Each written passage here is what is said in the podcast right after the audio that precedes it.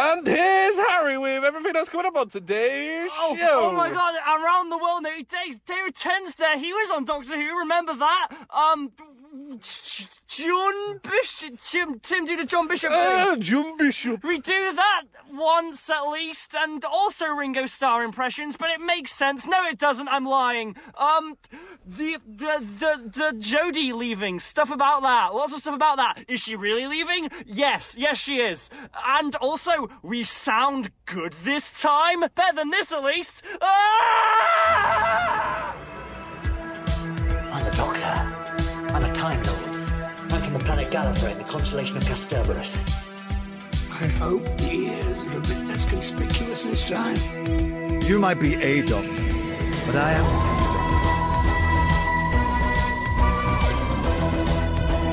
I'm a doctor, but probably not the one you expect. Absolutely fantastic.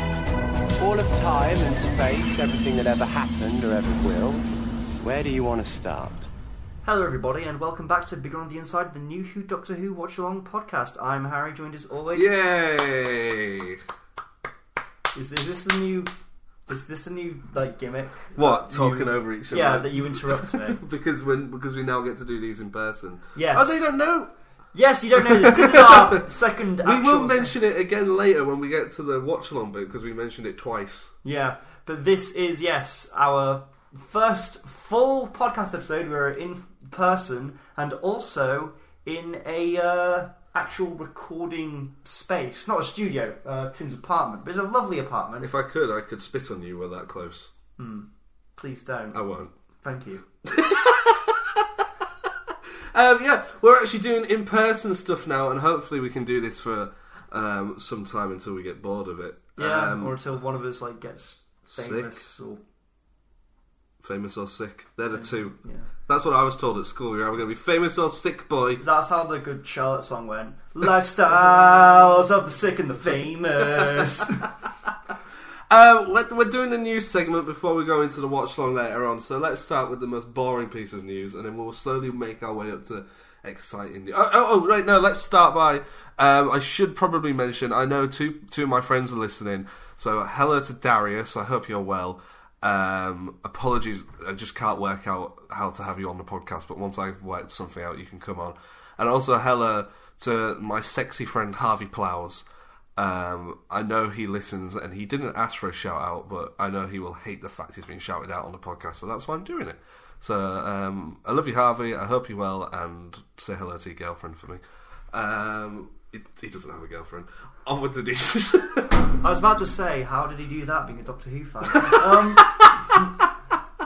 but our first piece of news is that's right. We're talking to you out there, you virgins. hey, uh, hey, hey, hey, I didn't say anything about virginity. Uh, just girlfriends yeah, yeah, you know, we can still. or boyfriends. Yeah. Actually, no, no girls like Doctor Who. Boys who like Doctor Who like boys. That's true.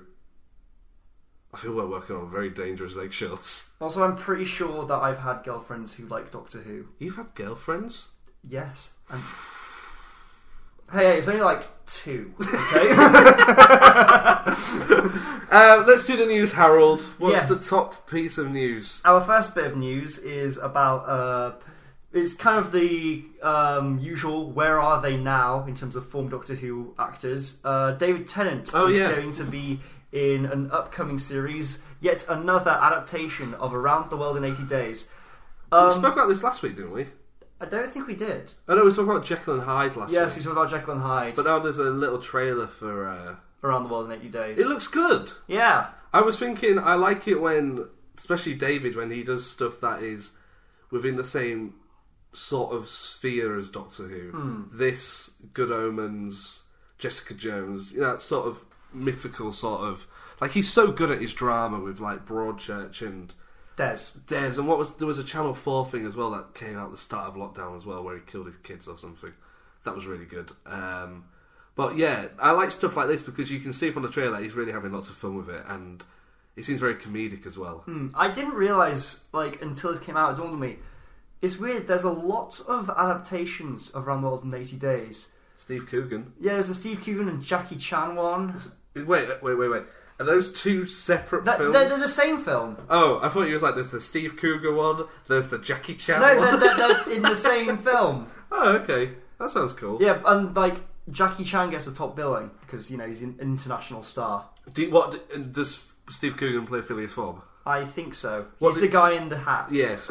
what do you think the chances are then of being able to get David on the podcast when because I'm thinking that David Tennant. yeah, I think our podcast time of the RTD era will end possibly around the time that Around the World in 80 Days come out.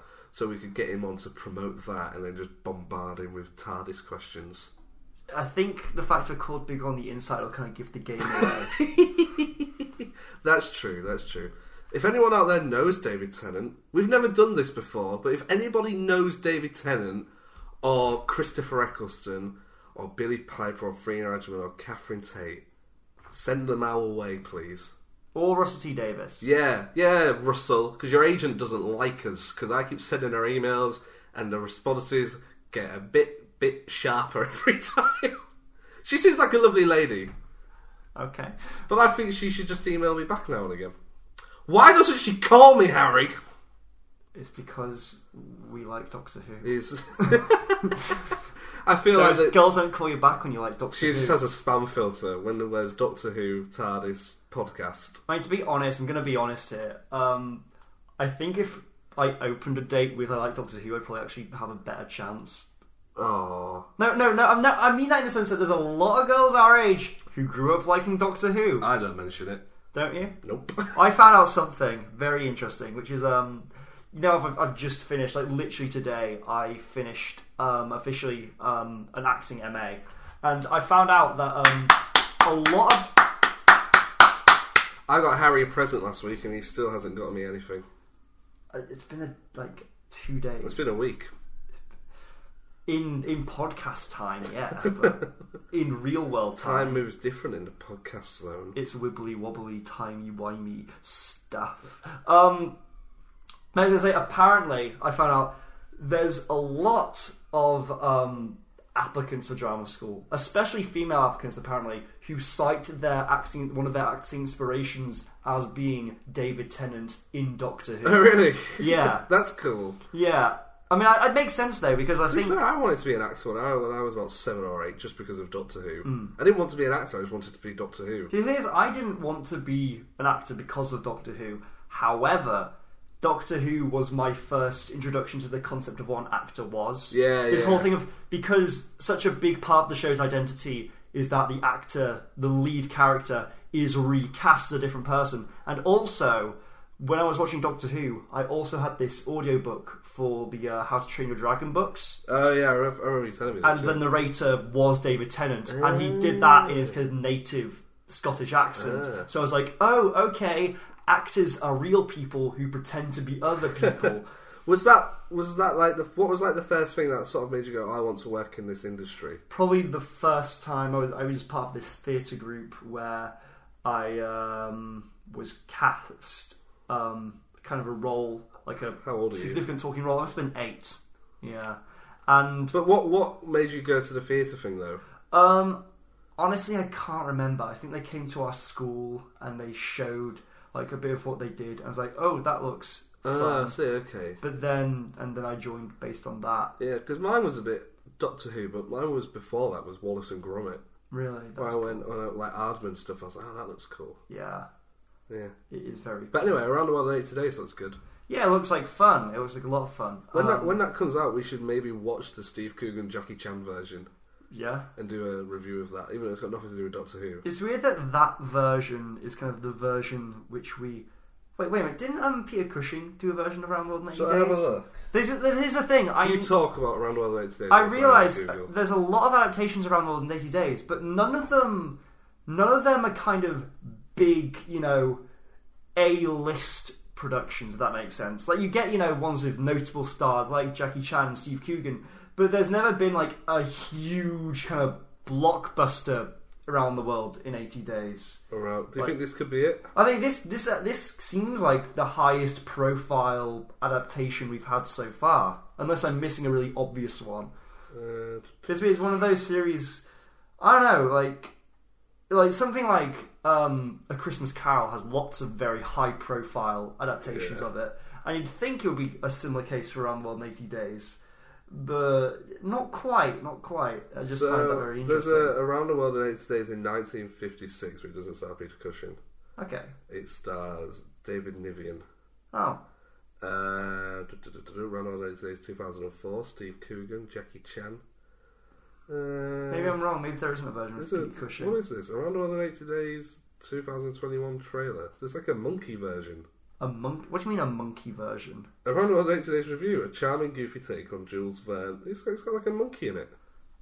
Wait, is is that like a a, a, a film? Around the World in 80 Days review, a charming, goofy take on Jules Verne, Phileas Fogg, and some other people. A frog and a monkey in a modest French Belgium animation that's hard to hate. Belgium. Okay, that makes sense. That makes sense. There's a lot of kind of um, international um, animation studios, especially making CGI films, where then you then kind of hire one or two big name actors for the English um, Should we translation. see who's in it? But you just said Vince Vaughn, right? No, Jules Verne. I didn't say Uh, Vince Vaughn Oh, at I all. thought you said that Vince Vaughn was one of. I misheard Jules Verne as Vince Vaughn. I was like, oh, okay, Vince Vaughn plays the lead, which would make sense. That ma- would make it be a very kind of sensible. It does not seem to have any Any uh, notable names? none. Okay. None of them seem to be. Uh, well, from what I can tell, none of them seem to be American British actors. Well, their IMDb, none of them have. Uh, there's no pictures for any of them. All right. Very strange. Maybe we'll review that instead. Um, yeah, no, it looks fun. I'm excited for this. The rest of the cast, I don't really know. Hmm. I don't really know who else is in it. Yeah. I've noticed like um, the around 80 day setup is kind of like you've got David Tennant as the lead and he has these two companions. Uh, doesn't he? yeah, it does look quite good. I think there's going to be a there'll be a crossover with uh, fandoms. Definitely, definitely. It'll be good though. What other news is the Herald? Uh, the next bit of news which you sent to me, let me just get up, is um, that uh, there's going to be another uh, Lost Doctor episode being animated, and I believe this is I, I should have put the Around the World in 80 Days thing second because I think this is more boring than that. really. Do you Yeah. not, are you not interested by these animated adaptations? Well, the last one was a bit naff. Did you see the the um, last one's like the CGI Troughton macro? one. Yeah, the macro terror of the macro, and the animation was not good. Here's the thing, I think the animation in these. Um, to to uh, clarify, this is Galaxy Four, a Hartnell story. I think they're going back to what they had done before the macro one. okay, So the macro one they did like they is there a two? Is there two D animation? I know that It's much. shot. It looks like PlayStation Two. It's like they filmed actors reenacting it and then animated. No, no, no, it. it's a 2D animation, this one. No, this one, the Galaxy. I'm talking about the macro one. Okay. Yeah, where they filmed actors and then reanimated around the actors. Yeah, I saw it's kind of a mocap thing. Yeah, so it, it doesn't look good. Honestly, I kind of preferred that to the 2D animation because that, they also did it kind of black and white, um, 4x3, and it kind of gets, I think, the closest you can get to emulating how the original. That's true, looked. but the budget's not there to make the animate to make the actual faces look good. Yeah. So it just looks really sort of there. I mean, I saw one clip which was kind of a close up on the Tron face, and it looked alright, to be fair. You're wrong. Oh. So Galaxy, go on, what's this one called? Uh, Galaxy 4 is a Hartnell story. Go on, tell me about it. Um, I, I know there's a the, the, there's something called the Marga. Yeah. I don't listen. Look, we're called the New Who Doctor Who Watch On podcast for a reason. We don't know. Look, Um, I, I think it's good that they're, they're animating these episodes, but I sometimes wonder if just by animating them, are they giving up on ever finding them? I don't think so because they it do include. I think episode three. Um, Oh, is that you can actually Yes. watch episode three? Yeah, in full. And there's a clip from episode one. So I think the thing is, the idea is that this is a placeholder until they get their hands on. the Right. Okay. original. I see. Yeah. Also, I, have you seen? Did you see the original trailer for it? No, I haven't seen anything. Okay, for see, it. I think the trailer gives away very little.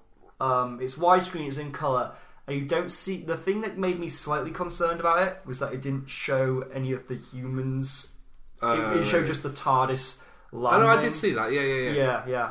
But I think for me, I think the make or break in these is the um the animation is the quality of the animation of the people because um I've watched I watched in full the uh is it called the Power of the Daleks, Tron's first story. Yeah, I think so. Yeah, Yeah, and that one, it was fine, but you could tell that the humans were very limited, especially in kind of the motions they could make with their Oh, really? arms Okay. and the facial expressions. Like they could kind of raise eyebrows and lower them and maybe crack a smile. Oh, okay. But it was quite limited.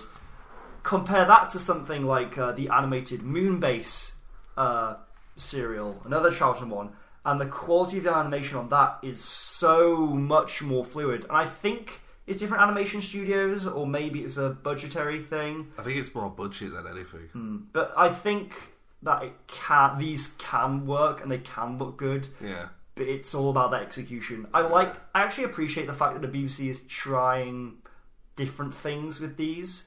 Uh, I'm not sure if they've quite found something that's perfect. I wonder yet. how many copies of these DVDs they sell. I I imagine it's a limited release because I think they also now do like they, they digitally dr- release these on like BritBox as well. I hate BritBox so much. Yeah, I really hate BritBox. it's the go-to place for classic Doctor Who. I hate BritBox. I got it for um, Thunderbirds because at, at the university I'm at, they had uh, some guys come in who worked on some lost episodes of Thunderbirds, I think. Um, no, not lost episodes. It was like the 50th anniversary, so they adapted some radio plays, but did it like with the marionette puppets. And the only way I could watch those was on BritBox, so I got a subscription and just kept up. I literally, I watched that, and I watched the Adam and Joe show. What's the Adam and Joe show? So that's Adam Buxton and Joe Cornish from like the, you know, Adam Buxton, Joe Yeah. Cornish. Yeah. They had like a show in the nineties. All right. I'm full of cold. Um, you talk to everybody whilst I just look on my nose. Yeah, yeah. Um, I guess I'll talk about my experiences with BritBox. Go for it. Mainly is to watch classic Doctor Who, um, the Trout and stuff. Honestly, I need to go back to it because um, I honestly only watched fully the first episode of Moonbase, and I was very tired. Um, not of this, not of uh, Doctor Who. That was very good, but um, I think well, actually, kind of Doctor Who because I went straight from Power of the Daleks, which is a long story. Um, a long story. I went from that straight into uh, Moonbase, and that was foolhardy. I should have saved it for a different night. Um, but no, I really like Troughton. Um, for what I've seen of him, um, I if, you, understand if you love him so much, why don't you marry him? he's dead, Tim. Since I left the room. My goodness. Um, I'm back. I'm fine. I don't have COVID or anything. I've just been full of cold for about five weeks. Yeah. I went to London about three or four weeks ago, and I lost my voice. Ooh, heck. Yeah, it was so so much cheering at, at all the sights. Mm. Wow! Wow! Wow! The wheel. The wheel. That's what I declared. yeah. Like a dish, a wheel. When I saw it, I Must be thought that's completely true. invisible. Uh, what other Docky Who stuff do we have to talk about? Uh, Oh, we have one about uh, your favourite actor to say. Jim Bishop. That's right. He's at Goodwood Festival of Speed as we speak. What's that? It's like Is uh, that a car thing? Yeah, yeah. Okay, that makes sense. It's coming to Hull Burnus Arena. Ooh, with John. No, Johnny's coming. To Oh yes, John is coming to whole bonus room. I knew that. Maybe um, we could get him on the podcast. Maybe I'll just sit in the front row and shout questions out. With my mic. with the microphone. Exclusive interview with John Bishop.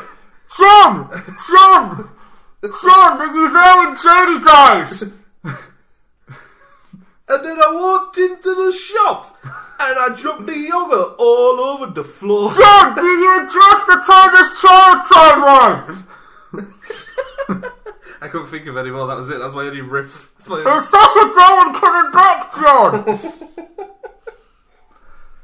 Um, yeah, what does he have to say? Um, he's just talking about. Does um, it mention if he knew that Jodie was leaving when he signed on? Did he know it was going to be her last series? He didn't s- s- express having any knowledge of that. What does he say? Tell Um, me what he said. He said it's weird he'll uh, soon no longer be working with the castmate Jodie Whittaker. He's not going to be working with any of them. Hmm? Oh. He's not going to be working with any of them. Well, no. Uh, well, unless he stays on. That would be bizarre. That's the thing. We know Chris and Jodie are leaving. We don't know that John's leaving. There's a possibility that John, as Dan, and even Mandip Gill, they could both stick around. We don't know. I like the idea of just John Bishop always being in Doctor Who. He's a mainstay now. He's the new brigadier. He's the new brigadier. Go on, what does he say? Uh, I mean, the thing is, would you prefer to read this? Because you. No, Okay, but I'm not going to do a John Bishop voice. you don't have to do your John Bishop voice. I don't have a John Bishop voice. No, I've not. don't- no, there you I'm go. still. I can't do a Liverpool There accent. you go, you don't have to worry about Well, it. except for my Ringo. Normally I would do it, but I haven't pre-read it, and I'm full of cold. I'm struggling to speak about. Didn't I read something the other week in a Ringo voice for some reason? You did um, two weeks ago. Was Uh, um, I can't remember what it was, but you did your top. Yeah, I can't remember, but you did. I can't remember why. Or was it? It might have been reading for John. Do, just do do do this as Ringo Starr. Okay. people won't know. They won't be able to tell the difference. Ringo Starr. Okay. They've been great to work with, he explained. So welcoming and really supportive, particularly to someone like me, who's not done a run on a series like this before. I know everyone knows it, but as everyone says, Jodie is phenomenal. Uh, the, com- the comedian also acknowledged how strange it has felt uh, knowing his time with Jodie t- would be. Oh, he did know his time with Jodie would be short Ah, okay. saying, The way Jodie carries the show, the amount of responsibility that she wears so lightly on her shoulders is staggering. The run's coming to an end soon, and we're all talking earlier about how weird it will be not seeing each other every week. That, that's that's John's whole quote. Just say Thomas was a huffing and a puffing. Thomas was huffing and puffing down the track. There we go. um, I'll be honest, I wasn't really listening to the quote, I was just listening to the voice. But it's interesting that, that he knew that she was leaving before the series started because then that sort of implies. What I've always found very confusing about this next run is at what point did they get offered the centenary special? Because it seems like they finished it and then they went, Do you want to do the centenary special? And then they had to rework what would have been Jodie's last special. So the what? So we're getting three specials. We're getting a Christmas one, an Easter one, and a centenary one. And I believe the original plan was for her to leave in the Easter one, but then Hmm. That they makes offered sense. her the centenary one, so they had to Yeah. move whatever the Easter one was to the centenary one. M- Well, the thing is, they wouldn't have. Um, they've not started production. Have they started production on those specials yet? Yeah. They have. Okay, that's interesting. So it couldn't have been a thing where they wrapped on series three and then agreed to that before the uh, centenary special. So I, I guess it must have been decided before production on this whole eight episode batch started at all. What what other programs would you like to, to see take part in the centenary thing? Um, does it have to be ones that are currently on TV? No, Because I've got my pick. Okay. Um, I cause the thing is, I'm sure they will bring shows back. You know, I can imagine classic sitcoms. Well, this is what I'm Coming back. thinking. I'm thinking Blackadder. Mm-hmm. That would be great. Just a one-off Blackadder special. Yeah. You could even do like a BBC thing. Hey, that'd be cool. Like the foundations of the BBC. Okay. Um, Uh, So what? Um, he'd be sort of a Sydney New- Newman Yeah, type yeah, yeah. character. you could have um, li- uh, I what I so you could you could do only fools and horses with David Jason, Nicholas Lyndhurst because they're still around and the the close Trotter family are also around apart from Uncle Albo and Grandad and of course recently John Chalice who plays Boise passed away and. Um, Roger Lloyd Pack is no longer around, and so, but a lot of the supporting cast have gone. But the main sort of unit is still there, so you can maybe do something with that. Um, what else is there? There's that, and what I what I would really like to see, and I don't think they would do it. and I don't think it will ever happen. But I would like to see current Top Gear, Paddy McGuinness, Freddie Flintoff, and Chris Harris do a special with Jeremy, Richard, and James. Okay. I feel like the BBC will be sticking to their guns on that one. Yeah. though. And also, they're already they're still are they still with Amazon? Are they still doing? They're Ground still Tour? doing Grand Tour. I think there's, Yeah. there's two more specials already filmed. I think. Yeah. So I don't. But can't I see would that just one. I would just like to see that because I know that they they, they did return they did like a BBC Top Gear special when Sabina Smitch died, and that was quite nice to sort of see them talking about Top Gear again. Hmm. Mm. So because I'm like a Top Gear kid, I grew up on all that. So I would like to see them sort of come back and do that last. You know what I mean? But, Honest- that, but I yeah. don't think it would ever ever happen. Honestly, I can only think now of things I wouldn't want to see. Like Primarily, I don't. Gavin and Stacey. No, I, I, I like Gavin and Stacey, and we know Dav- we actually know Gavin and Stacey are coming back to do one more special. Maybe that will be a centenary special. Maybe yeah. Um, the only other thing I can think of is I, I mean, I guess they could do another Python reunion, but I feel like because obviously they did their kind of end of Python thing, which was the one down, five to go, Yeah. and I guess they could do a two down, yeah. four to go, but I don't think. I don't know that feels very wrong. That feels wrong to me. Maybe because there's been much less time that's passed, and also if they made a pattern of it, it would Yeah. kind of would it end up being like at the end it's just Michael Palin doing five down, one to go. the Or it's royal just family. the royal family. Okay, That would be. I'm just but going here hasn't for um, BBC. uh, uh, uh, Carolina Hearn's passed, hasn't she? Oh, of course, yeah. And she was the creator, so we can't really do that. my family Maybe I don't know. Has it left outnumbered. outnumbered? Aren't like, outnumbered kids all doing like different stuff now? Yeah, but you can bring them back. They, they guess. seem to come back every now and again and do. Uh, I feel like these are too recent. I think we need to look further across. Like you know, this is the centenary. The- Okay. It's like 100 years of BBC. Staged. Upstart Crow. Cuckoo. Miranda. This country. I mean, honestly, I can see them doing something with kind of their recent hits like This Country or Fleabag. Not going out. Ghosts. Still game. And that ended. That ended. Ended there, didn't it? We need we need to think bigger, Tim. We can't just look at. Mrs. Brown's boy. There probably will be a Mrs. Brown's Boys centenary special. Let's be real. Um, I bet there'll be a, some kind of Strictly special. That makes sense. There will be. Yeah. Yeah. Um, Strictly makes sense. Um, I'm just looking now. Maybe we'll get an only fool. Uh, not an only fools. Wallace and Gromit.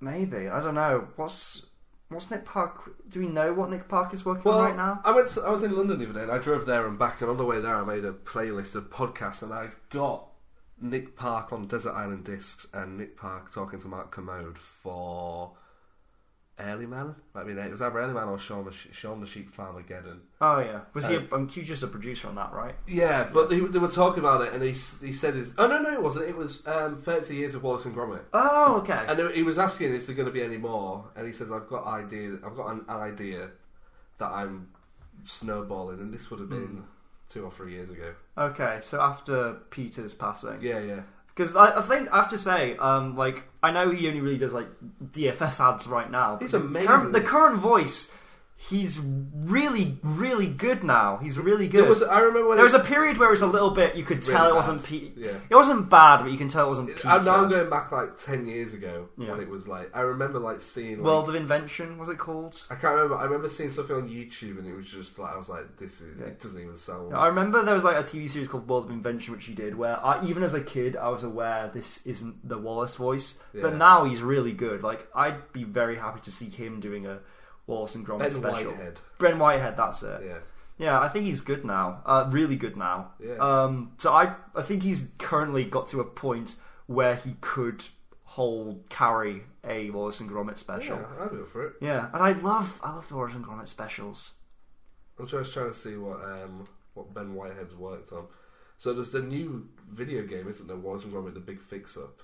Oh yeah, the uh, kind of the augmented reality one. Yeah, so he's obviously Wallace in that. Yeah. Um, what else is he That's doing? kind of the biggest thing that he's done. Oh no, he did those. Um, but this is way back. He did with uh, Telltale Games those point and click adventures. Oh, really? Yeah. Do you know about that? Those? No, Wallace and Gromit's Grand Adventures, The Boogeyman. Wallace That, and Gromit- that that's it. The Grand Adventures Yeah. series. It was like five point and click games. Yeah, Wallace and Gromit's Grand Adventures. The um, Matter of Life and Dead, he was the voice of Bob the Baker. Oh, He's the one at the start who goes, If I knew you were coming, I'd a big to kick. that guy. that's cute. Was he already? Was he already playing Wallace and spin-off things by that point? Yeah. That's that's a very that's cute. I Yeah. like that him and Peter technically work together on a project. Yeah. Um, any any other BBC stuff? I can't really think. I'm sure there'll be some. I would be very surprised if they don't do something with Blackadder, Hmm. even if it was just a documentary. Yeah, I bet Blue Peter will do I something. love Blue Peter. I don't watch it, but I love it. I bet Blue Peter. It makes sense for Blue Peter to do Do you something. think they'll do a Tracy Island again? that would be so cool, though. Just every year, we're here again. would they be allowed to though? Because Thunderbirds is ITV now, isn't it it? is, isn't it? Yeah. Well, I guess they could do it. Um, what uh, what other news is there, Harry? Um, the final bit of news um, is something about um, from I think the head of BBC Drama. Is it? Yes. Is there two more bits of news? Uh, no, just one more bit. Is there? There should Yeah. be two. No, it's just Let me have a look. I'm just double checking. we've covered everything. There wasn't much news today. Ah. Oh, you're right. Yeah, Sorry. Carry on. but yes, um, the BBC boss. Let's just find his name. Um, uh, Mr. Cheese. Piers Wenger, Piers Wenger, the uh, head of B- B- the BBC's director of drama, has uh, talked about the uh, change in showrunner and doctor, saying, Doctor as- what? Hmm? Doctor what? "Did I what did I say? No, that's what he said. Oh. Ah, He, d- he didn't know what the show was. It was a joke. I, Carry on. I know he said." As with any change of doctor and showrunner, we'll be radical. Change is ahead. Uh, I don't think I'll. Do it in his voice. That, that, I don't know his He voice. sounds just like Ringo Starr. As with any change of doctor and showrunner, we will be radical. Change is ahead. Go on, carry on. That's the whole quote. Is that it? I thought it was like, is that what is that what you sent me earlier? Yeah, it is. Um, and also, there's a little quote from Jodie Oh, go on. of our experience. Uh, I, I, I'm not. I don't really do a Jodie. Do do Paul. Paul McCartney from the Beatles. There you go. Um, it's not as good as my Ringo, but uh, I don't think I'll ever be able to express what the role has given me. I'll carry the. I don't. This doesn't even feel like. Do Paul. John. I don't think I'll ever be able to express what this role has given me. I will carry the Doctor and the lessons I've learned forever. I know change can be scary, and none of us know what's out there. That's why we keep looking. Travel, hopefully. The universe will surprise you constantly. Just say it was all Yoko's fault. It was all Yoko's fault. There you go. Um, But isn't the Beatles splitting up? yeah. Well, it was, wasn't it? Did Paul McCartney do that thing on Howard Stern? I don't know. Where it was The- like- the- it- the people All always Yoko's fault. people yeah people do That wasn't say bad. that Yoko's the one. That wasn't bad. Thank you from very you. much. That's um, I don't know. I don't know enough about Beatles history right now. Um, I'm trying to transition from my current Queen obsession into a Beatles obsession because that's my thing. I can only be obsessed with something. I can't just have a mild passing interest. My mum gets annoyed with me because she says "You- I get obsessed with stuff. I get obsessed with. But stuff. I've got to do that, otherwise I, I'm not interested in stuff. I have to go fully into That's everything same. for like three weeks, Same. and then I'll I- turn out of it. And I won't be interested only three anymore. weeks, mate. I've been. my obsession's a lifetime. But yeah, um, it's interesting. I think they're going to do something that we're not expecting with Doctor Who, and I don't. I think there's going to be a continuation of the Doctor Who universe, but I don't necessarily think the television show Doctor Who is going to carry on. Okay. So I think there might be a, like a, a number of spin-offs, I and can't. then the actual show doesn't. I can't imagine spin-offs um, supporting themselves without having that kind of center anchor of the show itself. Well, what if they said we're going to do three more seasons of Doctor Who, and whilst that's on, we're going to do some spin-offs, and then hopefully the spin-offs will out will continue past that. I just I don't think it's sustainable. I honestly don't think it's sustainable. Like Torchwood barely, you know. From the world of Doctor Who, But why? I just I can't imagine from from the BBC's perspective. If you're gonna have a big international export that you're pumping money into, why would you pick something that's a spin-off of Doctor Who when you can almost certainly guarantee that Doctor Who itself is going to do better? yeah. From kind of a business standpoint, I can't I feel they're going to do something big with Doctor Who, a big, big change. uh, something radical. I don't know what that could be because it would be. I feel like I remember it feeling like a radical change when Chibnall was like, "I'm going to have hour-long episodes on a Sunday." I, I think I would be surprised if when it comes back, I don't know why, but in my mind, I don't see one Doctor. what what what would you have in I two don't know. I doctors? don't know, don't know. Maybe if they're going to try and bring back an old act, a previous Doctor to come back and maybe support the show with a new actor. Maybe they're going to explore the timeless child stuff and just show histories of past Doctors that we've never seen before. I don't know. Honestly, I that'd be don't fun. think it will be. Here's Ollie Alexander. Here's his companions. There's a 13 series run yeah, of 45 minute episodes. is it? fair- I mean.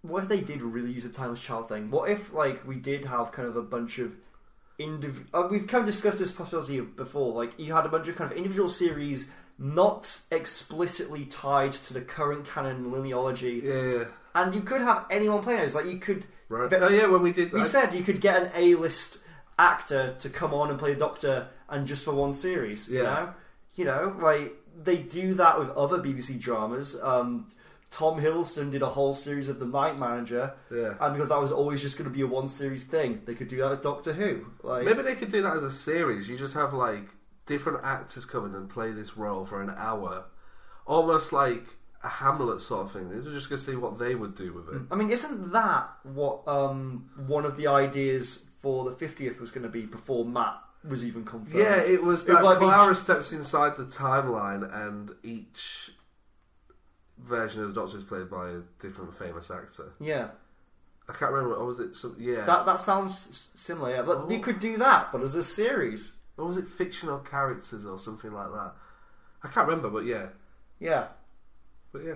but I think you could do that, and also if, it could be even better than that because without these actors having to be paying homage to an existing version of the Doctor, Yeah. they can just do their own thing, man. The, yeah, I really like the idea of that, but then what I hate, and I can already tell you I'd hate it, is afterwards where you, so you would have six episodes: Johnny Depp, uh, Rowan Atkinson, Helen Mirren, Helena Bonham Carter, you know, whatever, and they would come in and do their thing, and then at the end of the series they'd go, "Oh, they should do a full series with such and such," and obviously it would never happen. Yeah, But that would then annoy me because you just have people complaining that they didn't get a full series of whatever. Hmm. Or they would then go, okay, and now the 14th Doctor is such and such, we're going to do a full series. And go, well, I like Okay, so you don't- Berry or whatever. you don't know if you could con- you could transition from. Yeah, I feel like once you've done that, you then can't go back. And I feel that's quite a dangerous step. I mean, it's a radical change. It's a radical change. I did a hand gesture there that if you could have saw it, would have cemented that link better. Hmm. Yeah. Yeah. But that's all it for me. It's been quite a chill week. for Yeah. Doctor Who news. Yeah. We've spoken more about everything else than Doctor Who. We've spoken a lot about the centenary. Yeah, that's going to be fun. That'll go in the thumbnail. uh, any uh, any other news on anything else in the world, Harry? You'd like to talk about? Oh, since we la- since I'm three going to have a days quick ago. look online to see if anything's going on very quickly. Um, let's see. I can't think of anything fun that's happening that's fun to podcast about. World affairs doesn't really seem like our forte. No. Also, we're not from this world. Oops. Oh shit! I must remember to edit that out. Human's gonna suss us out, bro. Ah, damn it. Um, no Doctor Who news in the last 24 hours. Let's have a look at the BBC website. The Crown and The Crown and Ted Lasso dominate Emmy awards. Oh yeah, the Emmys happened. Doctor Who wasn't nominated for anything because why would it be? And uh, let me check comicbookmovienews.com. Anything exciting on here? Um, Suicide Squad director David Ayer reveals a couple of new stills from the Ayer cut of the 2016 movie. We were talking about the air cut the other day. Did we talk about it on? We didn't Not on the talk about it podcast, in the car. Yeah, On the way to the podcast. Um, yeah. that I feel like you, you can't really do an A cut in the same way you did a Snyder cut, Yeah. and this is why. This is why. Um, Jared Leto's still in it. and He's still shit. well, what I was gonna say, um, without being so blunt, uh, was that um, the uh, the Snyder cut was a distinctly different beast to the theatrical cut. The theatrical cut had, you know, rewritten scenes, reshot scenes. Everything was rescored, recolored. Yeah. Refilmed. Yeah, refilmed, reshot. It's a different movie. We know that. We've seen both cuts. However, the Ayer cut, whilst the theatrical cut of the film, yes, it was probably edited together differently and colorated differently, and the score was completely different. If you look at, you know, those scenes, that writing, that acting, that's all the stuff that Ayer shot. Yeah. And When you say the writing, you mean like the dialogue, don't you? Yeah. Like the, I believe the story is different. really, The yeah, there's like the the whole subway station thing with Cara Delevingne's enchantress. Uh, enchantress is uh, the Joker originally shows up in that scene, and yeah, there's a lot. So there's a lot of changes there, but that isn't My problem with the A cut isn't that the story's bad. Yeah. So the, my my problem with the suicide my pro- figure out my problem with Suicide Squad 2016 isn't that it's a bad story. It's I don't like the Joker. Killer Croc looks ridiculous. Amanda Waller just isn't very good.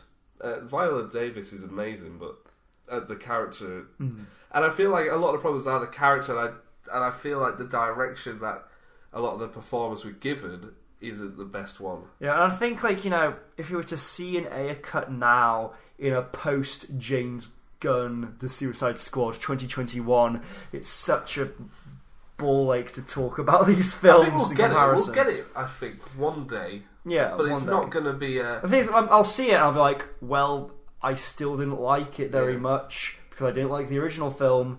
And, you know, I've seen James Gunn film now. The James Gunn film was a lot of fun. Yeah. A a completely different beast, I'll give it that. They're completely different adaptations doing completely different things. So it's not like there can't be room for both of them. Yeah. But I feel like if you were to you know, take one of those forward, I'd rather see more of what James Gunn did. Do you think how much of Ju- Zack Snyder's Justice League release was down to just people just being sick of hearing about it? Um, I think of- most of it was probably down to the HBO Max streaming service. Yeah. Like there wasn't really an apt platform to release the Snyder Cut on before. Like you couldn't do a full theatrical release of it. You could do a limited run maybe, but it's hard to really I'm gonna- figure I'm- that out and how to market that. I'm on Twitter now. I'm going to go on to Warner Brothers, um, tw- Warner Brothers Pictures um, Twitter account, and I guarantee that the, whatever their most recent tweet is has some kind of Zack Snyder themed reply to it. Oh, it always does. So here we go. Also this last thing they is released. for um, a new movie called Crime Macho, Okay. which has Clint Eastwood in it. Okay. Let's read the replies. Uh, du-du-du-du. Hashtag make the Batfleck movie. No, But he doesn't. He doesn't want to do it, does he? the Robert Patterson movie looks great. Restore the Snyderverse. Oh, um, here, oh, here we go. this is one tweet. Restore the Snyderverse. Release the Ayer cut. Make the Batfleck movie. Henry Cavill Superman. Man of Steel two. I Stand with Ray Fisher. Make the Cyborg movie. Release the Green Lantern scene. Deathstroke HBO Max. We don't want um, Hamandaverse. Justice with teams. Respect the fans.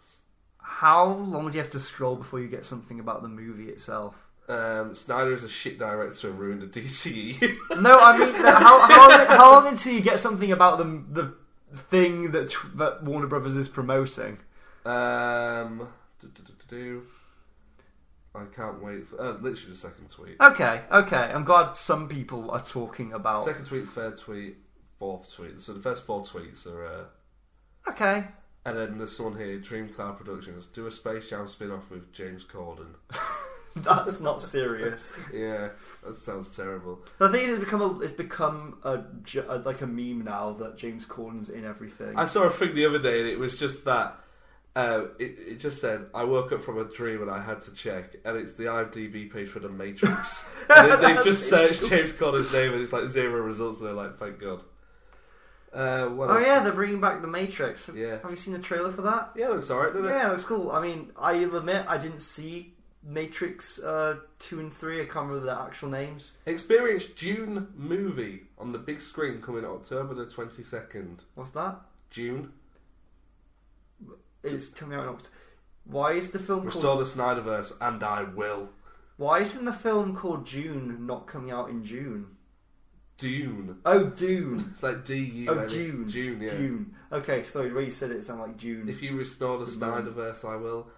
I may, but only if you restore the Snyderverse first.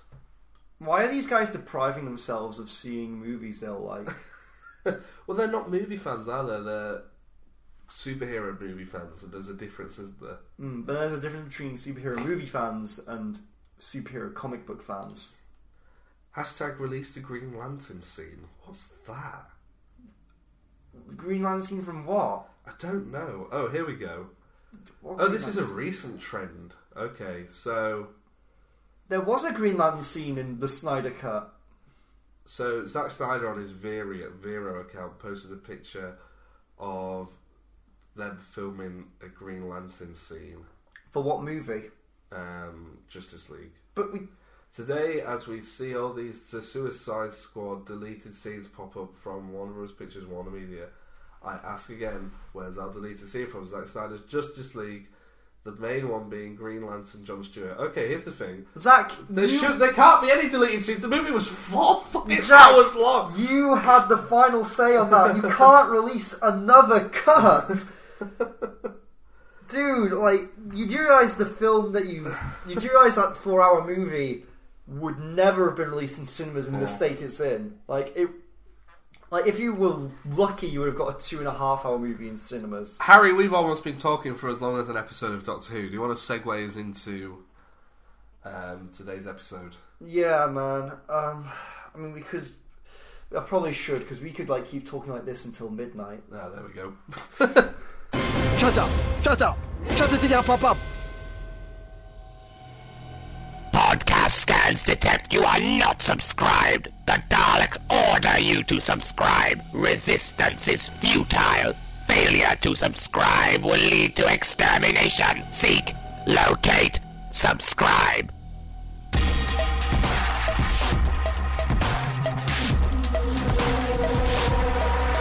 What's the point in having you all?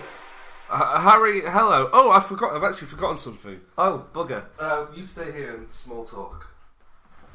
Uh, hey guys, uh, this is Harry. Um, so uh, how you doing? Any uh, any uh, single folk out there?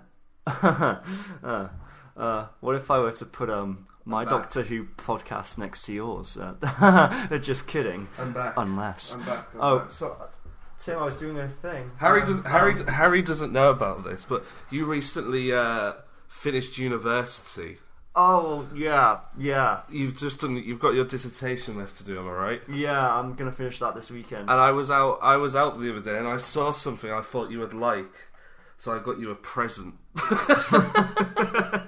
okay. Take a guess at what you think it could be. uh, um. For, for everybody listening, I will take a photo of this. I'll put Is it on it- our Twitter. Is so it you a can see. pen? Is it something Doctor Who related? It's not Doctor Who related. Okay. Um, I don't know. Is it like a? Is it a? Why am I thinking pencil case? It's not. Ta-da! How cool is that? It's a. Is it a? Is a a bobblehead? It's a solar panelled Wallace. a solo panel? A, what does it do? Do it just dances? He goes like that, like a little cheese look. He does that.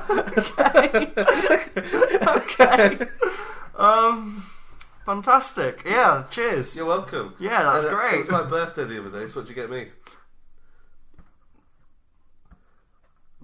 I got you a li- little kiss. Uh, mm. That- that- there you go. Got you a little- Hello, everybody. Welcome back to the Watch Log segment. Uh, in case it isn't obvious, this is our first ever in-person watch along, and it's not in a car. So this No. this time, the podcast for the first time ever is going to sound good. hopefully, um, I know that sometimes there's an issue when we record using this software because it goes a bit crackly towards the end. But hopefully, we'll be okay. Um, yeah, we're in an actual house, like an apartment thing. I finally, for those who have been listening to us all of series four, uh, will know that we disappeared halfway through because I had to move house, and I finally moved, and we're all set up, and, and here we are in podcast studio. Yeah. Wow. It's like we actually know what we're doing or Yeah. something. I like the fact we're saying this now, despite the fact that when we record the news bit, it'll be these- we'll be saying the exact same thing. oh yeah, the news bit. Of course. Yeah. So they've probably already heard all. I of mean, they've this. heard in-person news in the car, but this That's is true. this is in terms of the timeline the very first time that we've recorded in a proper space together ever. ever. So the, the whole. It's only dynamic been will be thrown over a year. Um, we're doing midnight, which is. Oh no, no, we're not. Uh, Yes, oh, we are. Yeah, we are, but I've done it wrong. Harry, what episode are we doing? we are doing Midnight by Russell T Davis. Oh, you. This is also the first time we've watched an episode together. Yeah, we uh, literally just before recording, we sat down and watched the episode together. And Uh, you said it was strange to see uh, um, a sort of a, a, a, an end of a mid-series episode written by Russell. Yeah, well, actually, this is the last kind of mid-series episode before the kind of Hmm. three-part finale, all of which is written by Russell. So it's, in a way, it's even stranger to see four consecutive episodes, all written by one writer. I don't think we even got that in series one, where Russell wrote most of the episodes. No, I think you're right. I'm trying to think what were the last three of series one. The last three were Boomtown, Bad Wolf, and Parting of the Ways. They were all Russell episodes, weren't they? Yeah, but this is a four episode string because the finale is three parts. Oh, yeah If you're you right, count yeah. Turn Left. Of course, yeah. Yeah. Uh, one thing that I noticed is this is sort of an opposite of a Doctor Light episode. Yeah, it's a companion like it's a episode. companion light episode. And I was reading when we were watching. it, That's because that they're filming Turn Left at the same time as filming this. Right. So that's why you interesting. only get Donna who's sort of bucket, bookends both episodes. How did that feel having just a standard? It's kind of refreshing. It was, It was nice, wasn't yeah, it? I it- liked it. I was very interested to see, kind of, especially with this episode, how the Doctor does fare, kind of, without any kind of support, without anyone with on his back. You kind of get screwed up quite quickly. Yeah, you can kind of see why he needs a human companion. almost every time we always see him on his own, it's very quickly at some point he almost gets killed. Yeah, especially with the Tenth Doctor, who is prone to arrogance. It's true. It's true. Um, one thing that I noticed straight from the start is when the Doctor sat on that. It's, it's a train, isn't it? Yeah, it's a train. When he sat on there, I, I was I really liked how Russell still manages to make the Doctor the most interesting character on that, despite the fact we've known him for four seasons now, and there is a whole new cast of characters. There's like all these different eccentric professors and families and scientists on there, but yet the Doctor's still like the most interesting person on there. Yeah, he's just well because he just kind of very much controls the room. Yeah. he's in. You know, he's the one that kind of turns all the entertainment system off. He's the one that instigates converse Yeah. conversation. He he is kind of a very.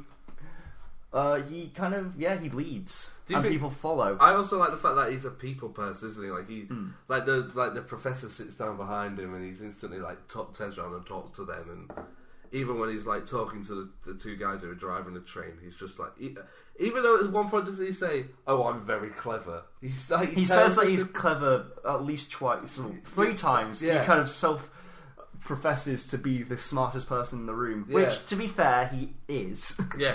There's a few things in this episode that I feel we should mention about. One of them is David Troughton, who is the son of Patrick Troughton. Um, I was reading that he wasn't originally meant to be in this. He was a different it actor. was a last minute recast, wasn't Yeah, it? because the guy who was meant to do it before, Sam Kelly, I want to say, who was in like LOLO and Porridge and all that, Hmm. um, broke his leg, so they got David Trower in. yeah. Which I, I like the fact that he's in there, but they didn't really. I feel like they could have done a little wink and a nod to Yeah, I- Patrick. They didn't really do anything really. I thought it was probably a case where kind of this at that point in the production, the script had already True. been I mean, pretty could- firmly could they have given established. him a bow tie to wear or something like that. Maybe or a little The flute. little. there was a recorder that Patrick played, wasn't there? What's the- what's the difference between a flute and a recorder? Well, the flute is like um, horizontal, whereas the recorder is vertical. Ah. And also, the flute is what we all learnt in primary school and sounded awful. It did.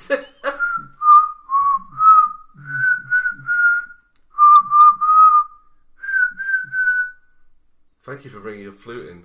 My recorder. My recorder. Yeah. My recorder? Your recorder? My recorder. Yeah. And also, um, what's his name? Colin. What's his Colin Hmm. Morgan. Who plays Merlin in Merlin? no, in. Merlin. I've never seen Merlin. I loved Merlin. I've never seen it. Harrison is also a big fan. That's It was another show he's uh, always produced by um, uh, Julie. Um, showing me. Why did you point to the living room? because that's where the TV was. she lives in the TV. well, that's, I last saw. I That's last saw, by Julie in the living room. last saw her name on the TV with the producers, yeah. Her and Russell uh, in the living room, yeah. Yeah, I've never watched it. It's I think it's on my Netflix list, but It's very much the same kind of DNA as yeah. Doctor Who. You can. It feels. it was as, the same time, wasn't it? it was. There's a little bit of crossover, yeah. Um, I think kind of once the Moffat production team took over, a lot of the people working on Doctor Who in the Russell era kind of moved over to Merlin. Uh, okay. Yeah, although there, there's a lot of similar vibes, although at the same time it's notably different. I think it's definitely more explicitly for an ad for a family audience. Merlin, Yeah. is much more of those kind of vibes. Okay, because there was that, wasn't it? There was Doctor Who, Merlin, Robin Hood. Yeah, Robin Hood was pre Doctor Who, or it was alongside. I I remember it was alongside because I remember Yeah. being yeah. What else was there? There was loads of There was stuff. that Atlantis show that was after Merlin. as well. Hmm.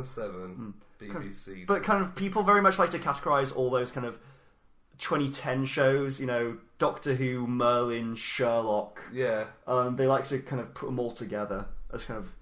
I think it, they all had a very similar Tumblr following. I just went on to Wikipedia 2007 in British television, and I was thinking it would come up with stuff like Merlin started in 2009, didn't it? yeah, but you know that sort of era. Yeah. And the first one that comes up is Dale's Supermarket Sweep, Teletubbies, The Hoops, Teletubbies wasn't still making. returning this year after a break of one year or longer. Wait, were the Hoobs and Teletubbies weren't still making new episodes in 2007, were they? Apparently so. Really? Yeah. I thought Teletubbies was like mm, late 90s. Nah. No? The Money Program, Top of the Pops, Match of the Day, Corey, Blue Peter, The Sky at Night, Corrie isn't a 2007 British show. Corrie's been around Everdale, forever. News Round, Last of the Summer Wine. Top That's of Gear. the Summer Line. That's not 2007. But they were all in 2007. They were still Okay, making- they were in syndication, yeah, Last but of that the doesn't Wine mean they're. went from 1973 to 2010. Did it actually last that long? Yeah, I've got a letter in this very box from the man who wrote Last of the Summer Wine. Seriously, I didn't realise it went for on for that Yeah, long. yeah, yeah. That's insane. Anyway, um, let's save that for our Last of the Summer podcast Hmm. um, spin off. Um, was it Peter Salas was in that as well, wasn't he? he was. Yeah. What a nice running mud teeth we have. Look at him. Look at him dance. Oh, yeah, he's boogieing. it's great, isn't it? There was loads in the shop window. There was a Mr. Bean, Hmm. the Queen, but Wallace, Man Like Merbean. who? No, I'm just rhyming. Oh, And then Wallace as well. I mean Wallace kind of wings out for He me did. when it comes to British icons.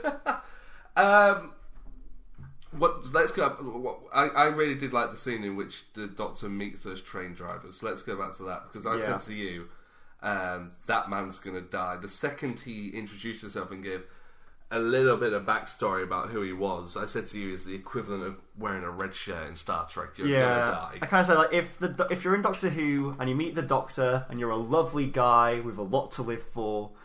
Ugh. The only instance I can think where that doesn't happen, where they don't die, is in Fear Hair with the with the road guy, the guy who's making the road. Oh, council guy. Yeah. I Yeah. can't remember his name, but he just does, he doesn't die, and I feel like I feel like maybe he should have died. What? No, no, council guy. He can't go.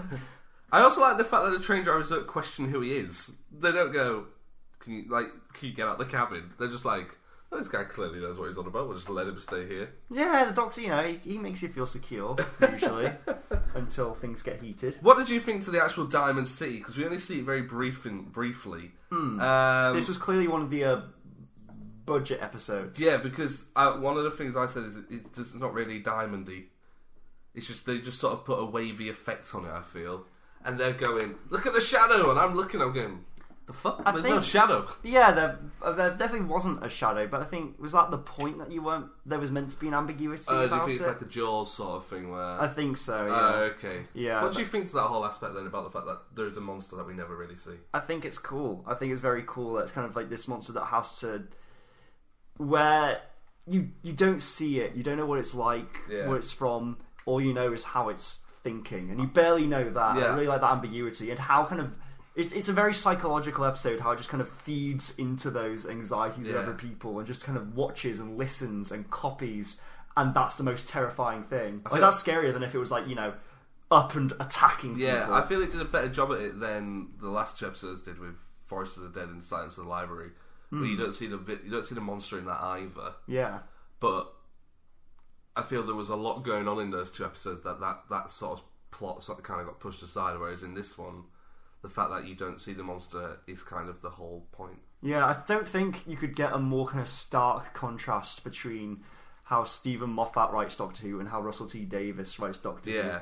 Obviously, this isn't the case for every Russell episode, but here it was very, very stripped back, very simple, very focused on just the Doctor and these people Yeah. and how they're going to deal with this and how they react to this, which has always been my favourite thing about Yeah. Russell's writing. My favourite thing has always been just his really acute understanding of people and how people work and yeah. respond to things. I, I've got a note here. It also says that Russell wrote this episode in only three days. Did he actually? Yeah, which is kind. I was when I was watching it, I was like, oh, maybe that's quite understandable because especially a lot of the dialogue it's right for one character, right click copy, right click paste. Do you think so? Well, yeah, because you think like every character's saying the exact same thing as everybody else, really. I I don't think so. I think there's a lot. I noticed a kind of lot of a nuance. Maybe this was just me. There's maybe a lot of stage direction. I don't know if this is me projecting, um, uh, just kind of onto like the actors or the actors doing a really good work of injecting personality into the characters. Yeah. But I felt there were a lot of very subtle things in how the act in what the characters said and who they said it um, to and when they kind of listened to people that I thought was quite revealing. Like if you look at like Colin Morgan's character, Yeah. his who he like first of all he's really angsty and has nothing to do with anyone then he kind of gets really intrigued and involved with it and then he kind of because the doctor's also intrigued they kind of Hmm. pseudo team up with it but then his parents kind of start pressing on him and he's kind of like really goes into Yeah. himself I, I think there's a real it's not drawn attention to massively but there's definitely a journey there and similarly with the uh, stewardess like she she goes on a right journey from Yeah, she does. That's true. Yeah. point to throw this thing out to Yeah. then suddenly being unsure and then realizing what she has to do. Yeah. I thought that there were,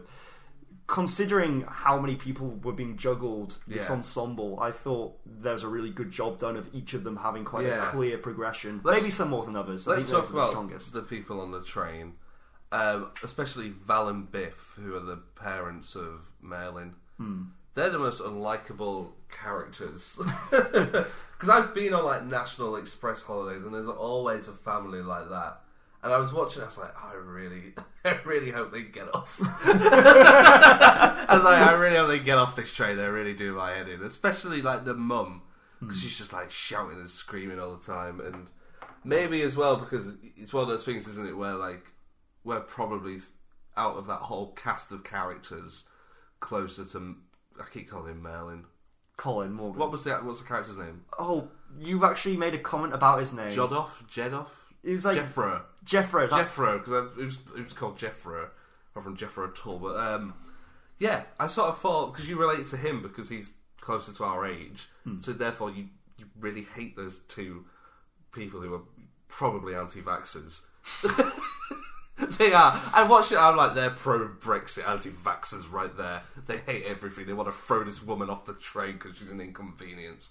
But, um, and so, that, so they, I- like you said, every character does really get a lot of screen time. Hmm.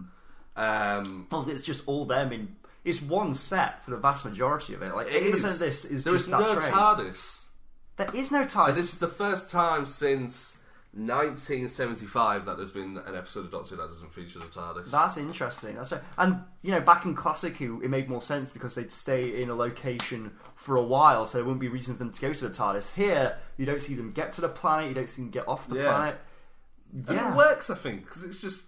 I feel like I saw. A, I think it was Neil Gaiman who did an interview where he said like, the first time we wrote Interior TARDIS was very exciting, but then like it might have been Neil Gaiman where it's like every Doctor Who episode sort of follows the same format, which is you have fifty, you have five minutes in the TARDIS, then you're somewhere else. I was like, well, why not just scrap that bit and just go straight to where? Why?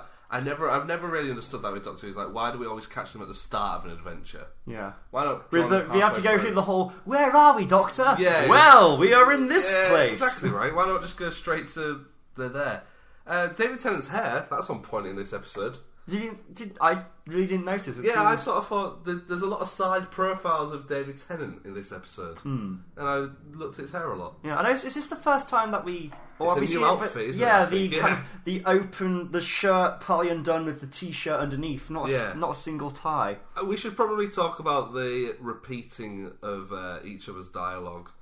Uh, there's a lot of lip, not lip syncing, but syncing up with each other. Yeah, which is and- all done on set. Is it all done? Well, some of it is. There's definitely bits where it cuts to her, but I would be surprised if there But when wasn't it's like a when lot it's of a- David and Hare and Silvestri talking to each other, it's not split screen. Hmm. Oh yeah, it's- that's totally yeah. But I think a lot of stuff like just in the scene in general had to be ADR. Oh, it must or, or just layered.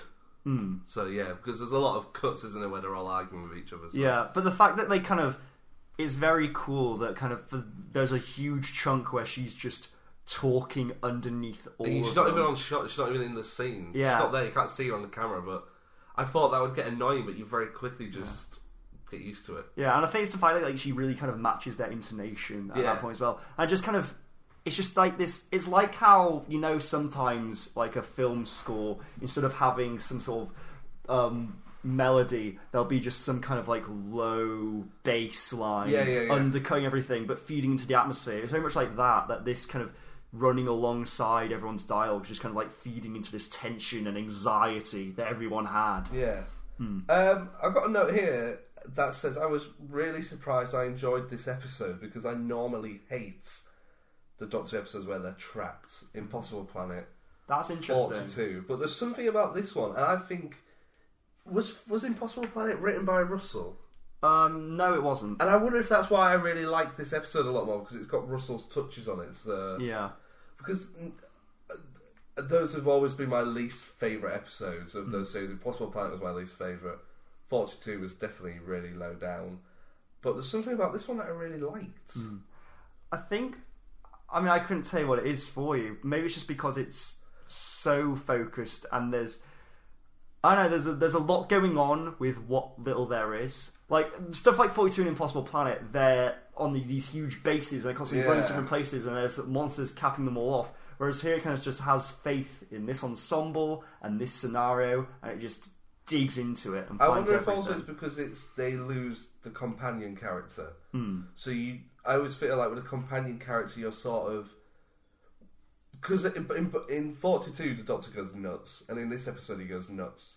But in Forty Two you have Martha there, sort of trying to Hmm. solve everything. So I feel like you then latch onto Martha, and then you can then become frustrated at Martha for not knowing what she's doing. Yeah. But with this, because Donna's not there, you're sort of just watching it, and I feel that sort of takes you out of the action enough yeah. for you then not to be annoyed by the characters in it. Like if they had Because a lot of the characters in this are annoying characters, but it works because they're in a, an environment in which they are entitled to be annoyed. yeah But like with 42, I'm always like watching it going. I, f- I feel because every with 42, no one's ever been on a spaceship, and that's never happened.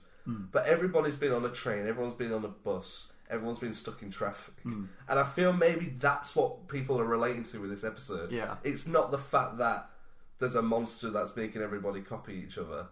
It's the actual human element of it that everybody's relating to, and maybe that's why it's more enjoyable than Yeah, totally. And it's like ones. I think the one bit that was really like immediately relatable was um, when the train first stopped and uh, the doctor asked um, that one small question about kind of the oxygen. Yeah. And one person picks up on that Ah, and it just yeah. escalates and Yeah. escalates and escalates until um, it at the it comes to that climax of that we can breathe on here for like ten years. Yeah. And everyone's like, Oh, we all that fuss over nothing. yeah, exactly, yeah. And that's so identifiable. What did, what did you think to the Doctor being overruled? 'Cause- And, and I don't just mean when he, his body's being taken over. I mean when he's trying to convince everybody that they shouldn't murder this poor woman. Yeah, it's cool and it's interesting because on one hand, you know, we know the Doctor's the hero, we know he's right, we trust him, Yeah. but we can also see exactly why in that scenario people would not trust this guy. Yeah. Like this guy who kind of swaggers on, all interesting. He's called the Doctor. He seems to know what he's doing. He Yeah, yeah. self self professed as very clever. Yeah, I can understand why people would turn against him. They're wrong to, but I get how they got to that place. And I like the frustration you see in the Doctor as Yeah. well as sort of going, he doesn't know what to do because this never happened. Yeah, normally you'd have Donna or Rose backing him up, just like, don't worry, this guy, he knows what he's doing. Yeah. And like this grounded human, where the doctor, he isn't, he wants to be grounded. Like we said, he loves interacting with people, but in that scenario, it's gotten so escalated, Yeah. and he can't help but escalate with it. He can't help but become absorbed in this bigger thing and Yeah, kind yeah. of lose his kind of grounding. I'm looking forward to seeing what's to come then with um, the final special, especially Waters of Mars, which is a you know trapped on a base episode. Mm. Yeah. in which he's on his own, in which we know he does sort of go ape shit. Yeah. So it's going to be entertaining to sort of see how. I feel like this is this is like the start of those specials, really. Well, I don't know that that whole Time Lord Victorious arc is kind of. I feel like it, we first saw a real glimpse of it in uh, Voyage of the Damned. Yes. But I think that is that thing of like this is what happens when the Doctor doesn't have someone with him. Yeah, Because yeah. it's like you know we see it kind of again with um, sort of with um, uh, Fires of Pompeii, where it's yeah, shown yeah. that's such a clear episode where this is why the Doctor You needs. can someone. even go back to Runaway Bride Hmm. when he kills Arachnos, Yeah, and like Donna's like telling him to stop, and he's just like, "Fuck off!" it's just like I'm gonna kill this massive spider. Hmm. Yeah, but I I don't know, but this one did feel like the start of those specials, and I'm not sure why. Hmm. I think there is a mention of Knox, isn't there? Does someone say he will knock four times? no, uh, when they they knock on the door three times and then whatever it is knocks back. Oh, okay, But right. it's, Okay. That's three times, not four times. This episode of Doctor Who, Harry was adapted into a stage play. It's been been adapted twice, I think. Oh, has it? Yeah, by different people. The episode has gone on to be adapted into a stage play. It received mixed. Re- re- re- la- la- it received a mixed response, with one reviewer saying it was probably only of interest to really hardcore Hoovians. That's interesting. That's interesting. I've not seen. I know there's recordings of one production, Yeah. which I think was a student production. And to its credit, it actually emulated the set remarkably well. Well, I was watching it because I read that, and then I'm watching the episode. I thought, oh, this would actually make quite a good. yeah, You know, it's very self-contained. It's probably there's no visual effects apart from the city. yeah. Uh, I think if you really stripped it back of these people are on a train and there's something else with them. If you remove even you could remove the sci-fi element, you can remove the doctor to. Well, you can't remove the doctor because how he plays against everyone else is pretty important. Yeah. Yeah. But no, I like it. It was a good, fun episode, um, of which I was surprised I was going to enjoy. 'cause it's one of those episodes where I always see people banging on about it and how much they enjoy it. Same with Blink. And I saw, I really enjoyed Blink, but I remember being underwhelmed because because I remember watching Blink when it first went out and thinking, yeah, good episode. And then like the years that followed, people going, that was an amazing episode, and I was like, well, yeah, whatever. And then when we came back to rewatch it, I was like, I'm really excited to watch this episode because I clearly misjudged it when I first watched it. Hmm. And then when we watched it, I was like, oh, I got the same feeling I did when it first aired. Hmm. But now I was expecting that again with Midnight. But what I got from Midnight is what I was hoping to get from Blink. Right. That's So, interesting. I really enjoyed this episode. No, I'm glad you said that because I'm going to be transparent for a second. Midnight is probably my favourite Doctor Who episode written by Russell T Davis. Oh, really? Yeah, no, I really love Midnight. I think it's uh, it plays absolutely into his s- strengths, which I've already kind of outlined. I think it's just so so compelling, and it does so much with so little, and yet is still undeniably Doctor Who. Yeah. I think it's a yeah, I think Oh, it's an excellent piece of writing. We haven't spoke about Rose Tyler. oh yeah, Who gets a nice little cameo. And I, I remember thinking the other day, I was thinking, we haven't seen her in a while. When was the last time we had a Rose cameo? We had her in episode one. There's a reference to her in Fires of Pompeii. There was, but I swear she made another appearance in the series at one point. Um, was she mentioned during some time chat during Poison I feel Sky? like we've seen her, haven't we? Haven't we seen her? We saw her in the first episode of this Yeah. series, but I don't know. What if do we've you seen think, though, her since. to having her appear on that little TV screen? Because I said to you when she appeared that, like, it's quite funny watching it now because you're like, just turn around. and there's other screens on that train as well. Yeah, so surely he must see her at some point. But um, after that, you're then just constantly watching the screens. Hmm. Like there's a lot of shots where it's framed where the doctor's taken up one half, and then in the background the other half is taken up by a blurred screen, and you're watching the screen expecting um, Billy Piper to appear again. So what? How do you think that whole thing works? I think it's cool. Whilst I- I looked to see if she did appear in another episode. I think it kind of uh, helped because obviously, kind of Russell likes kind of having these underlying running um, story arcs. You know, Bad Wolf, um, Torchwood was much more explicit, and then Harold Saxon also. Yeah. And this is kind of it's weird that this at times Rose coming back is way more explicit, like at the start. And then here it's kind of this it's not a blink and you'll miss it because I think it's very clearly framed that you're meant to Yeah, yeah. note Rose.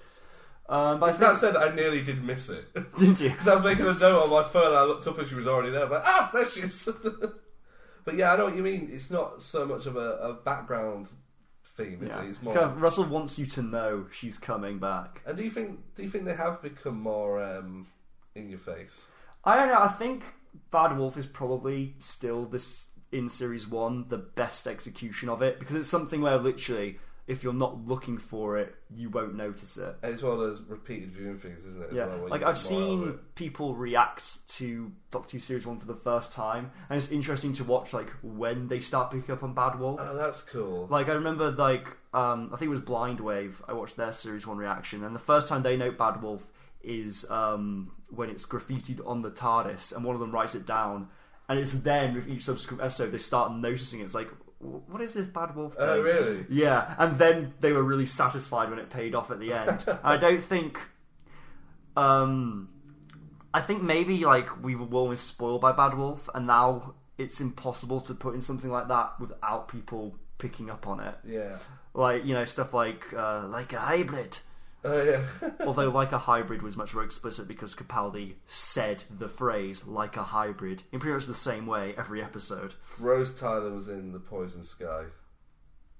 She, Where was she, appears on the TARDIS monitor very briefly. Oh, was it like one? But that was a blink and you'll miss it. Yeah, one. that was, I think, that yeah. was yeah. Um, yeah, I f- I, knew we'd seen her at some point. I, yeah, I like it though. It's fun, isn't it? Sort of getting these little excitement things, and also if you, if you're a new, if you- if you're new to this, like this is your first series for some reason, that sort of Hmm. Oh, encouragement. there's every to go back. possibility. Series four in the UK was like the most viewed series. This episode got eight million people watching. Wow. it's insane. It's, yeah, that's. I mean, isn't that like how many episodes? Did Jodie's first episode get nine million? ten, it 10 tou- million. It touched on Jodie's first episode got more views than Chris's first episode. Did it really? Yeah. That's cool. I didn't realize it was such a. Then had well, not like as Oh. a fifty percent drop off. like like three episodes in it, I think it was getting like five million. Yeah, whereas Doctor Doctor Who series four is kind of like it was escalating and escalating, wasn't Yeah, it? yeah, like yeah. the fin- I know like was the end of time was uh no um Journey's End like the most viewed episode? Uh, Voyage of the Damned, the most. oh, that's it. Yeah. but I know there were huge views. I, for I it. remember being in the bank with my parents, and like it would have been a Saturday because the guy at the bank was like, oh, "So what you doing today? Like with the rest of your day?" And my dad would have been like, "Oh, we got to get home because he wants to watch Doctor Who." Hmm. And then I remember like the guy at the bank like getting excited. He's like, "Oh yeah, it's on tonight," and we were like chatting about it, and I was only like eight. Yeah, people like Doctor Yeah. Who. People loved Doctor Who. Yeah. It's so weird to think that Doctor Who was. I mean, we've said it already. it was Line of Duty. Yeah, Doctor Who was what Line of Duty is now. Yeah. Yeah. Yeah. Oh, you just reminded me that Strictly's on tonight. It is, isn't She's it? coming back. Well, this is the thing, isn't it? There's also rumour we could possibly get a Series 13 trailer today. Really? Well, Strictly, if they're going to put it just before or just after Strictly. Is, is that when they do it? That's It's where interesting. they've done it in the past, it would make sense, but Yeah. um, I feel maybe. I just say if that does happen. The thing is, the funny thing is, if that does happen, and there's a Series 13 trailer, we've already talked about it in the news segment. Oh, yeah, so you'll know. Yeah. Yeah, yeah. But I think that'll really kind of stick it to the people who say the BBC don't care about Doctor Who. That's Because true. the BBC clearly care about Doctor Who. They're giving them a, t- a centenary special. That's true, that's true. Yeah. Um, I'm not sure why, but a group of people on this train, uh, some of them remind me of the characters from Love and Monsters with Linda.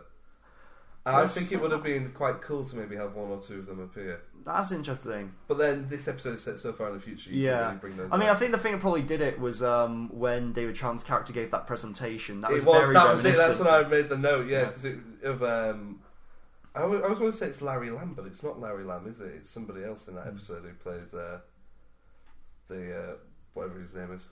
I noticed also when we were watching that you sneaked in a little uh, Absorb the bluff joke. yeah, he does, doesn't he? Uh, That's Tim's theory that the creature in midnight is the absorbaloff. Harry, anything else to say about Midnight before we move on? Oh, I don't think so. It's just a really solid episode. Good quiz time. You, you, not me. I hate being patient. Patience is for wimps. Whoa! Now, Okay. um, we only have two questions. It's normally four. We've only got the two. Okay. because uh, normally I would re- I would watch this twice. um, so here's your questions, Harry. Uh, how many hours there and back is the midnight trip Four. altogether? Oh, altogether it's eight. Yeah, well done. Yeah. Um, how long does it take for the pressure wall to collapse? How long? It's like 50. Oh, the pressure wall. Um, was it 10 seconds? Oh, six seconds, Harry. Oh. There you go. You got your fifty percent uh, Question marks. Hmm. So congratulations, Harry. Do you have anything to recommend? Before I go, I just want to tell you you were fantastic. Oh, I do. Well, I have something to I did, recommend. I did have something to recommend. Well, I- can I have two things? Because I have a recommendation Fine, let- let me try and and remember. I have a plug. Okay, Um, go for it. so my recommendation is a show that was on Channel Four a couple nights ago. It was a Jack Thorne one-off drama um, called Help. Is Um, that the Jodie Comer? yeah, with Jodie Comer and Stephen Graham. Yeah, I saw it's, that, yeah. It's Well, I didn't watch it. It was it was on when I was moving in. ah, but no, I, I saw it. I saw it via watching Gogglebox. Yeah, it's worth a watch. it's definitely worth a watch in full because it's a really, really compelling piece of drama. It really kind of shines a light on some of the real issues that were happening and were overlooked. Was it just a one-off? It was just a one-off, yeah. okay. It's uh, I think it's feature length. I think it was two hours, or Oh, yeah, maybe it a was. little shorter. But it was really good. Uh, fantastic cast, brilliantly directed, excellently written. One of the best pieces of drama I've seen in a while. Um, also, Russell T Davis actually posted about it on Instagram. He Oh, was did a he? big fan of Oh, it, good, good. which is tr- very well deserved. It was an excellent piece of work. I don't want to say too much. Um, you know, it's not an easy watch. I will say it's not an easy watch by any means, but it's worth watching. It's kind of very, you know, it's it's great. Um, and so for my uh, little plug, uh, this will be coming out next Tuesday or Wednesday. Uh, mm, yeah. Okay, I might be plugging this a second time then. Okay. Um, but uh, Mention it in the news at the top as well. I will do. Um, I am going to soon be, if- for those of you in the York area, I don't know how many of you there are, uh, I'm going to be in a uh, show um, called Put on Shorts at the Theatre at 41. You've just reminded me I need to go to Sports Direct later and buy some gym shorts. I was wondering where that was Thank leading. you. I actually need to do that as well. Okay, thank you. Sorry, Yes. carry on. But anyway, um, if you're interested in that, you can go on the Theatre at 41 website. It's a lovely little venue. What's the studio website space. link? S- Say it out loud. I don't know the URL off the I'll top have of a my look. head. Um, but that show is running uh, from Wednesday, the 29th of September, through to Saturday, the 2nd of October, every evening, 7.30. What's it called? Uh, put on shorts. If you search Theatre at 41, the actual at symbol, Okay. yeah, and if you look at what's on, you'll find the page there, and you can drop the link in. And I'll also be promoting it next week. Um, you'll be able to probably tell in this podcast how successful I'm being as an actor, depending on how often I'm plugging jobs. um, I'm l- lucky to say that I'm doing pretty well right now. Theatre at four forty-one. That's right, the number forty-one. Okay. Oh yeah, here it is. Yeah. Yeah. So link will f- Tim will find the link for that. E www.421monkgate.co.uk. Yep, and the show is called Put On Shorts. Uh, it's a kind of selection of short plays, some of them funny, some of them a bit more poignant. If you like uh, theatre, if you're in York, if you like me, I might come along and I'll sign something.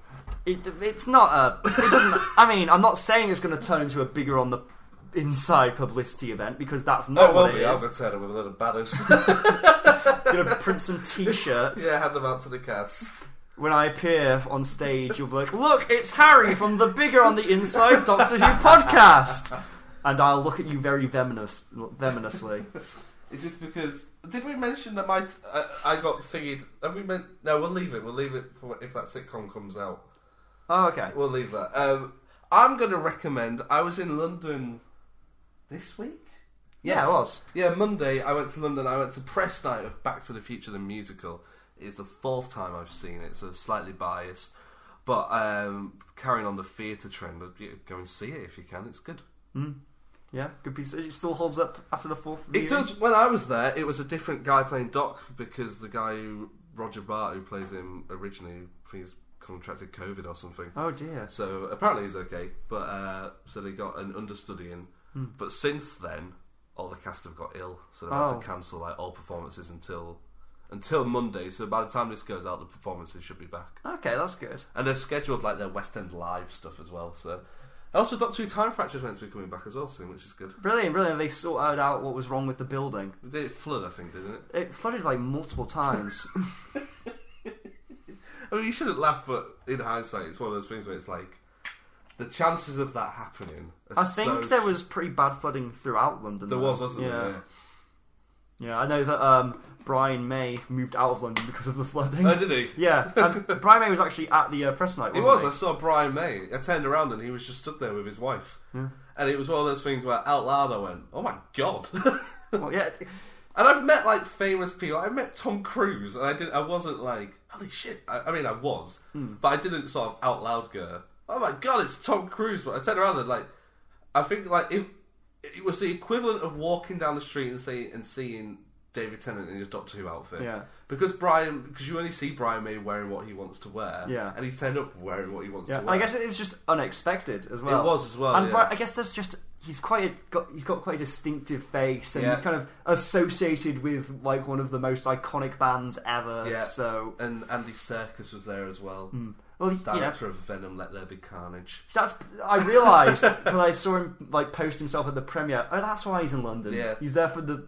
And He's while- also Alfred in the new Batman movie. he is. And it's Batman Day today, and this isn't a coincidence. This is a coincidence. Tim's wearing a Batman T-shirt. I am. There's also a Batman pop. There's a lot uh, of Batman vinyl. stuff in here. Yeah, Tim has a lot of Batman stuff. Um, that's it. we both looked around the room for another. There- Batman. There's literally one vinyl, pop vinyl. and then of, there's um, a bat. There's another Batman statue in the other room. Yeah. Oh yeah, there's a Batman statue in the other room Is, opposite. there, is uh, there anything else? That's it. I think. you used to, yeah, all your most of your, because your uh, bedroom back home is like a huge kind of nerd paradise. Yeah, I've sort of left it. Yeah. uh, I kind of did that. I kind of didn't take any nerdy stuff. where are you to going to the put uni with Wallace? me. Wallace, Ah, I don't know. I'll figure it out. Probably on my uh, windowsill, so it'll Good. get all the sun. Good. Yeah. Anything else, Harry? Before we wrap this one up, Uh, no. Um, there's been a pretty good one. what are we doing next week? Next week we are doing. Are we going to do each finale episode of its own individual one? I can't remember. Okay. I've got it scheduled. I'll have Because a look. I I feel like Tim makes sense to do turn left as a standalone. Uh, ten left is a standalone. yeah, definitely turn left. So yeah, we're doing turn left. I wish that our uh, political system could turn left, if you know what I'm saying. Oh, No. Make sure you subscribe to the official Bigger on the Inside podcast.